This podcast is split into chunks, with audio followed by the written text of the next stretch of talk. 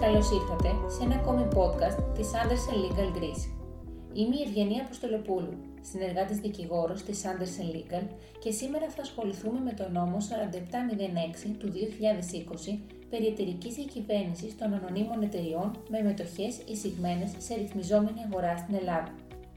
Οι διατάξεις του νόμου αυτού διαχωρίζονται σε τέσσερα μέρη. Τις διατάξεις για την εταιρική διακυβέρνηση, για τη σύγχρονη αγορά κεφαλαίου για θέματα οργάνωσης της Επιτροπής Κεφαλαίου Αγοράς και λοιπές διατάξεις. Ωστόσο, στο παρόν podcast θα αναφερθούμε στο πρώτο μέρος, εστιάζοντας στην οργάνωση και στελέχωση του Διοικητικού Συμβουλίου των εισηγμένων ανωνύμων εταιριών. Με το άρθρο 3 του νόμου εισάγεται για πρώτη φορά η υποχρέωση κάθε εταιρείας να διαθέτει πολιτική καταλληλότητας για τα μέλη του Διοικητικού Συμβουλίου της. Σύμφωνα με εγκύκλιο της Επιτροπής Κεφαλαίου Αγοράς, ως πολιτική καταλληλότητας ορίζεται το σύνολο των αρχών και κριτηρίων που εφαρμόζονται τουλάχιστον κατά την επιλογή, αντικατάσταση και ανανέωση της θητείας των μελών του Διοικητικού Συμβουλίου. Η πολιτική καταλληλότητας εγκρίνεται τόσο από το Διοικητικό Συμβούλιο όσο και από τη Γενική Συνέλευση, ενώ αναρτάται στον ιστότοπο της εταιρείας. Το Διοικητικό Δε Συμβούλιο είναι υπεύθυνο για την παρακολούθηση της εφαρμογής της. Τα κριτήρια καταλληλότητας κάθε μέλους καθορίζει η ίδια η εταιρεία ανάλογα με το μέγεθος και το είδος των δραστηριοτήτων της. Υπεύθυνη για τον εντοπισμό, την αξιολόγηση και την επιλογή των υποψήφιων μελών είναι η Επιτροπή Υποψηφιωτήτων, η οποία εισηγείται στο Διοικητικό Συμβούλιο. Τα κριτήρια αξιολόγησης καταλληλότητας διακρίνονται σε ατομικά και συλλογικά. Ενδεικτικά, ως προς την ατομική καταλληλότητα, τα μέλη πρέπει να έχουν επάρκεια γνώσεων, δεξιότητες και επαγγελματική εμπειρία.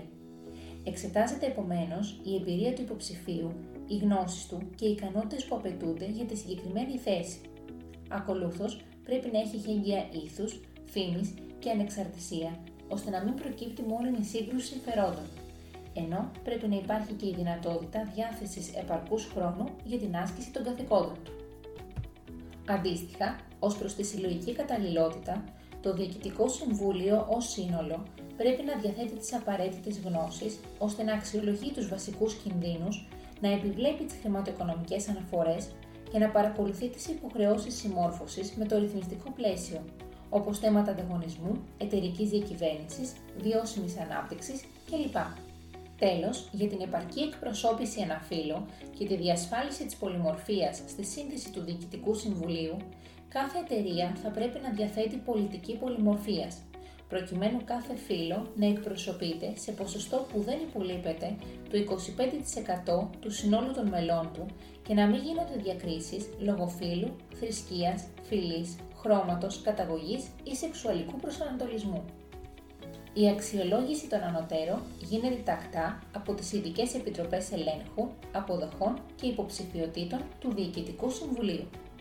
Ακολούθως, κατά το άρθρο 5 του νόμου, προβλέπεται ότι το Διοικητικό Συμβούλιο αποτελείται από εκτελεστικά, μη εκτελεστικά και ανεξάρτητα μέλη. Ειδικότερα, κατά το άρθρο 6 τα εκτελεστικά μέλη είναι υπεύθυνα για την εφαρμογή της εταιρικής στρατηγικής και την αντιμετώπιση καταστάσεων κρίσης ή κινδύνου.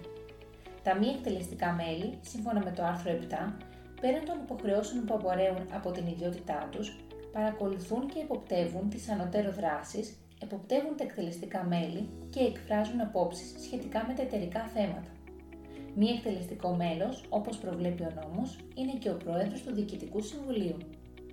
Ανεξάρτητα μη εκτελεστικά μέλη θεωρούνται αυτά που δεν κατέχουν άμεσα ή έμεσα ποσοστό δικαιωμάτων ψήφου μεγαλύτερο του 0,5% του μετοχικού κεφαλαίου της εταιρείας, καθώς και όσα δεν βρίσκονται σε κάποια από τις ενδεικτικά αναφερόμενες στο άρθρο 9 σχέσεις εξάρτησης με την εταιρεία, δηλαδή οικονομικές, επιχειρηματικές και οικογενειακές σχέσεις οι οποίες μπορούν να επηρεάσουν την αντικειμενική κρίση τους.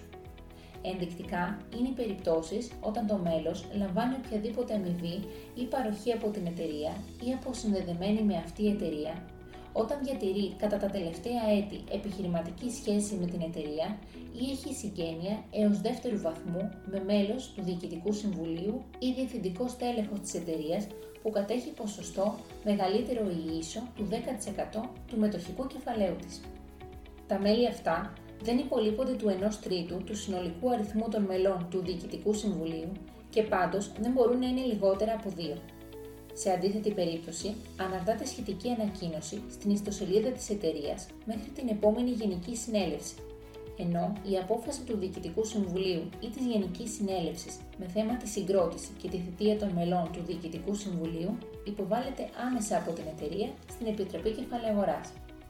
Καταλήγοντας, ο νόμος 4706 του 2020 αποδεικνύεται ιδιαίτερα σημαντικός, καθώς έχει δημιουργήσει τον οδικό χάρτη για τη διοίκηση των εισηγμένων εταιριών, ρυθμίζει τη στελέχωση του Διοικητικού Συμβουλίου αυτών και εν τέλει εξασφαλίζει την κατά το δυνατόν ασφαλέστερη λειτουργία των εισηγμένων εταιριών και την προστασία των επενδυτών. Σας ευχαριστώ θερμά για το χρόνο και την προσοχή σας. Ακολουθήστε μας στο LinkedIn και το Facebook ή επισκεφτείτε την ιστοσελίδα μας gr.andersenlegal.com και ενημερωθείτε για το επόμενο podcast της Andersen Legal Greece.